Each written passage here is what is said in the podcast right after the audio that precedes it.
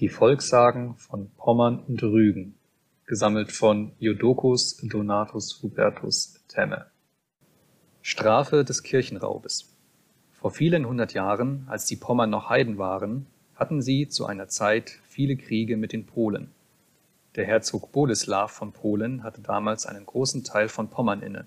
Das verdroß sehr den Fürsten Wartislaw von Vorpommern, und er machte deshalb Verständnis und Freundschaft mit Swantebor dem Fürsten von Hinterpommern, dass er von dem Polenherzoge abfiel, und er gewann auch wiederum die Städte Wollin, Kamin, Kolberg, Belgard, Köslin und andere, welche ihm der Herzog von Polen abgenommen hatte, und befestete sie. Da der Herzog Boleslaw solchen Abfall hörte, brachte er Volk auf und zog damit vor das pommersche Schloss Zarnekow, in welchem ein gewaltiger Edelmann namens Gnifomer lag und belagerte dasselbe und hatte es endlich eingenommen. Die Pommern waren aber auch nicht faul und kamen mit etlichen tausend Mann vor Zarnekow, welches die Polen aufgeben mussten. Darauf zogen jene weiter in das Land Polen hinein, bis nach Gnesen und verwüsteten und verdarben viele Dörfer und Flecken. Auch brachen sie der Könige und Herzöge von Polen Begräbnisse auf und nahmen die Totenköpfe und Gebeine heraus und schlugen den Totenköpfen die Zähne aus, und zerstreuten sie dann auf den Feldern.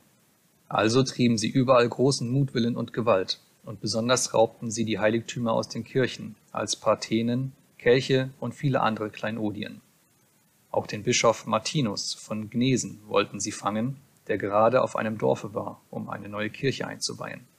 Allein der fromme Mann entkam ihnen, und sie fingen statt seiner nur seinen Archidiakonus Nikolaus, den sie jedoch, da er ein alter, zitternder Mann war, wieder losließen.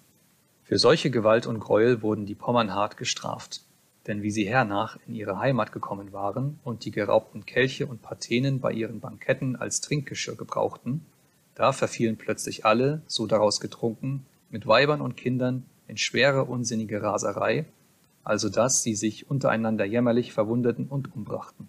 Solche Zeichen und Strafen Gottes brachten große Furcht unter sie, Sie schickten deshalb das geraubte Kirchengut dem Bischofe von Gnesen zurück, worauf sie wieder vernünftig wurden und Ruhe erhielten.